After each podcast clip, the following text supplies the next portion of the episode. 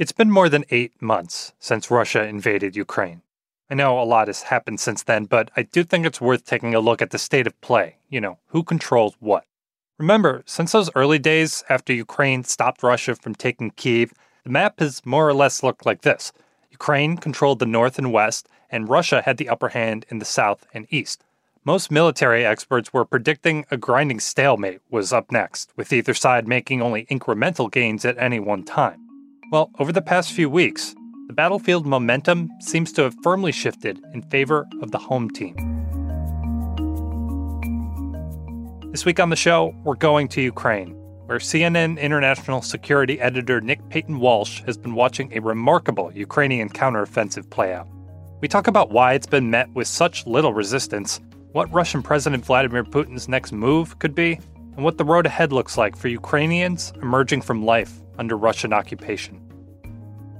From CNN, this is One Thing. I'm David Rind.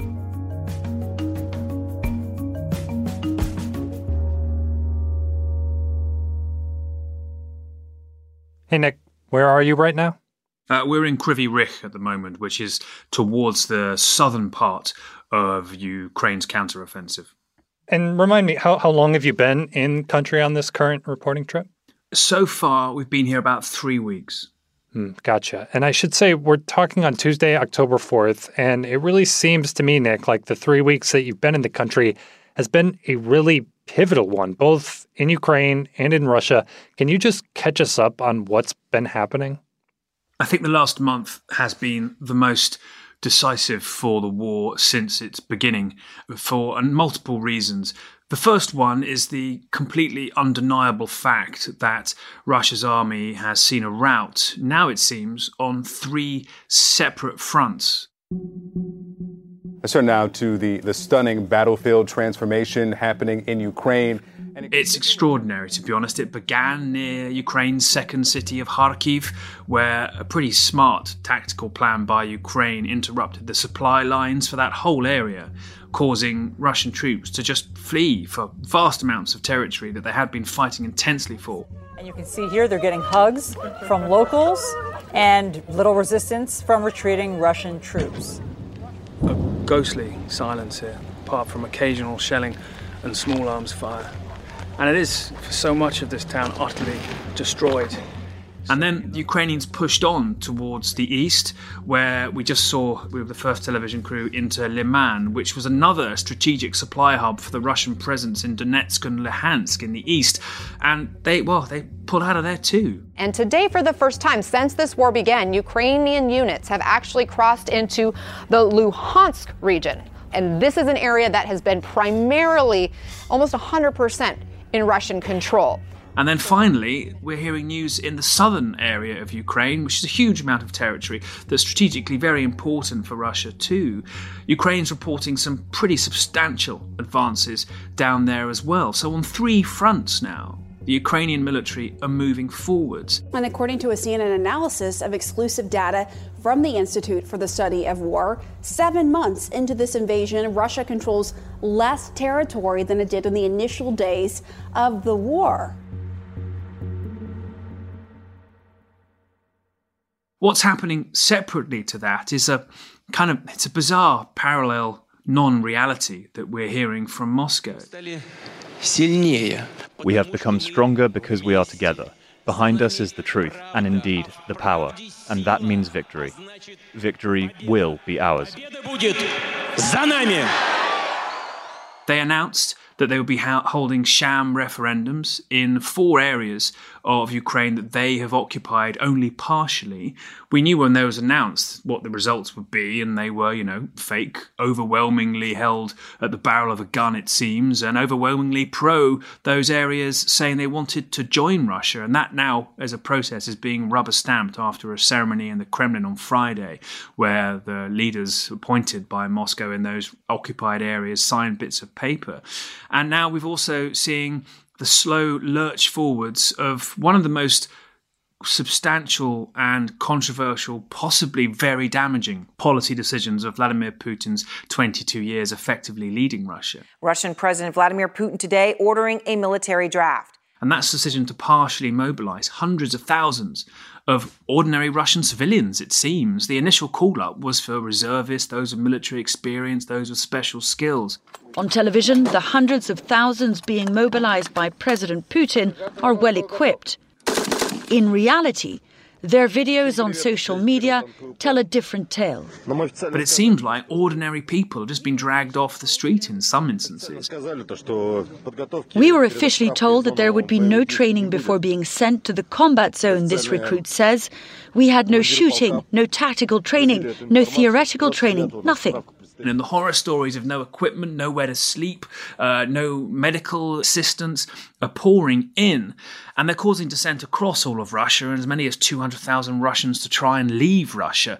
In fact, as I list all these things to you now, it's just staggering what the last month has done in this war. But it's left extraordinary dissent inside Russia, a moment that Vladimir Putin I don't think has experienced at all in terms of dissent, criticism of how the war is being run, bursting out into the public amongst Russia's elite, criticism of how the partial mobilization is being run also from state-paid Russian media personalities. And so we're in this incredible moment here where Ukraine are absolutely winning, regaining territory at a pretty fast pace. Russia is utterly struggling to reverse that. And the only tool that appears left in Vladimir Putin's box at the moment is the threat of nuclear force, which he's been dangling for a while, but there's a lot of concern about where we go in the weeks ahead, but very little doubt that Ukraine is continuing to move forwards. Right. I wanted to ask about the nuclear part of this, because it does seem like every couple of weeks the issue comes up, although it feels especially relevant now that Russia has annexed these 4 areas of Ukraine. What would happen if Ukraine carried out an attack on one of these areas and, let's say, it was using weapons supplied by the West or the U.S.? Like, what are the ramifications of that?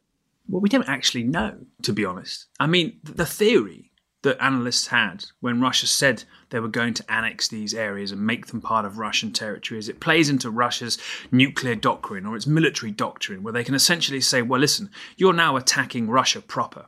And so the fear had been that this would essentially involve nuclear blackmail. And a lot of Russian officials were making very bold nuclear threats.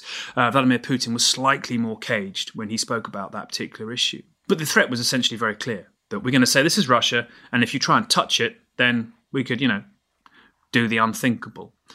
But that's sort of collapsed a little bit in this remarkable series of comments from a Kremlin spokesperson, Dmitry Peskov, where he was pushed on the matter of 2 of these areas, Kherson and Zaporizhia. And they were asked, look, how much of these areas, because they don't control all of it, and they're losing bits of Kherson as I speak, how much of these areas do you consider to be Russia now, under your notion of expanded Russia, under the annexation you've done? And he said they were continuing to consult with the local population about that. So he couldn't really give an answer. Isn't that what the referendums were for? Well, you'd think so, right? I mean, the fact that you have to continue to consult after you've allegedly consulted them once before. I mean, you know, we don't have to spend too much time debating the legitimacy of something that has no legitimacy. Right. But the notion of the policy here was you shouldn't touch these areas. Now the policy is we'll let you know what those areas would be down the line. The threat hasn't gone away and the risk hasn't gone away, but day by day, I begin to wonder quite what the Kremlin's policy actually is, or if they are just day by day having to alter it because of the reality on the ground.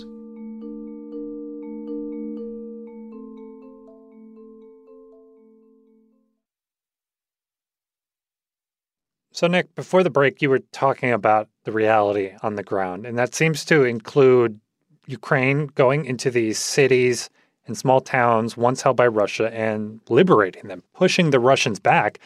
I know you and your team have been able to go into these places that Ukraine has taken back and talk to the people there. What are they saying about what this process has been like?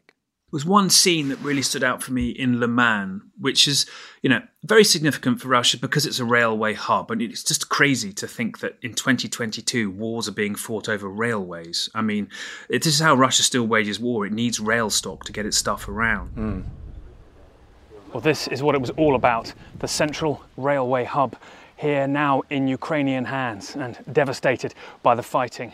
It had been heavily hit. There were 2 women, I would say put them in their 50s, we met. And they were very upset because, as one said to me, look, to paraphrase her, I take one hat off, I take another hat on, and I'm just unable to kind of keep my mind around who's in control of this town right now.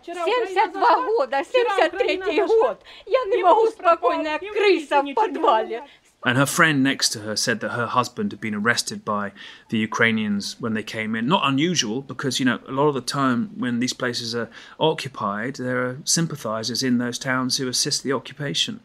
But the kind of exhaustion and emotion that they were telling us was just, I think, key to remind you that, you know, there are people caught between Ukraine losing control of a place, Russia taking over a place, Ukraine taking control back, and they're caught in basements, just listening to the constant shelling while these pieces of territory change hands.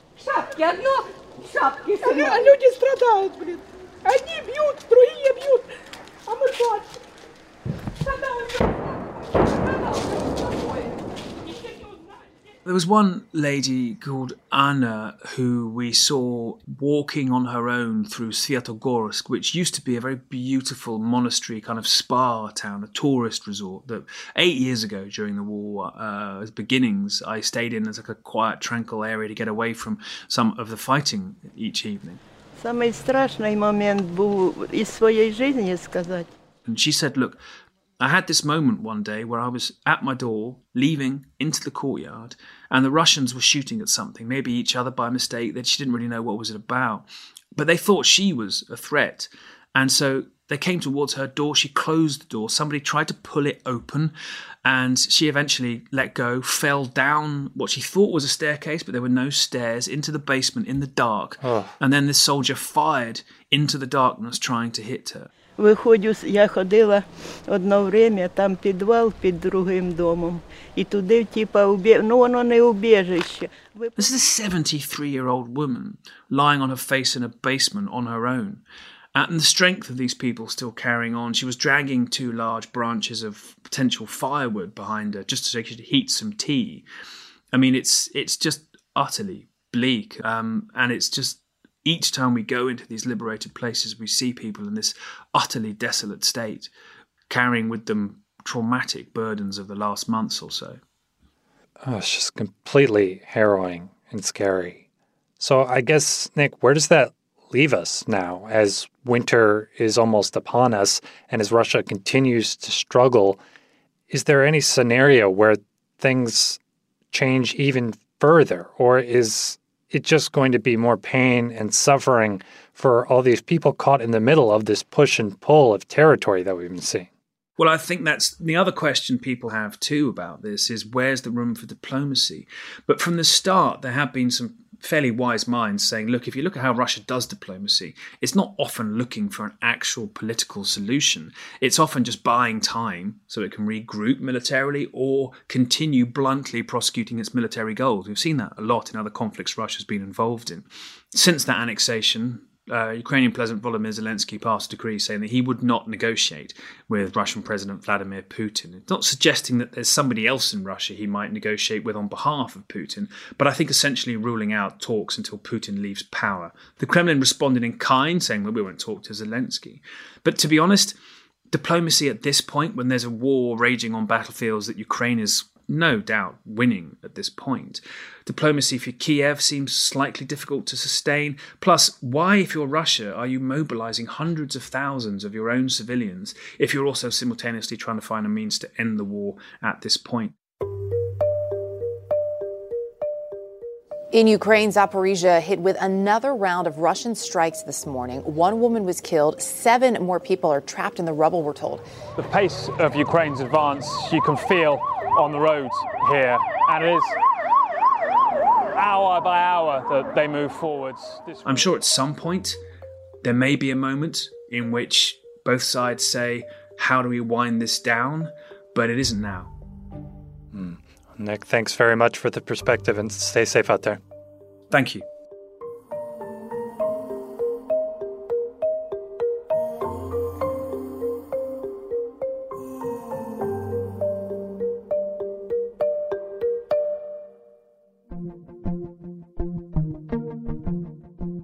One Thing is a production of CNN Audio. This episode was produced by Paolo Ortiz and me, David Rind. Matt Dempsey is our production manager, Bez Jamil is our senior producer, and Greg Peppers is our supervising producer. Special thanks this week to Natalie Gajan, and thanks to you for listening. We really do appreciate it. We'll be back next Sunday. Talk to you then.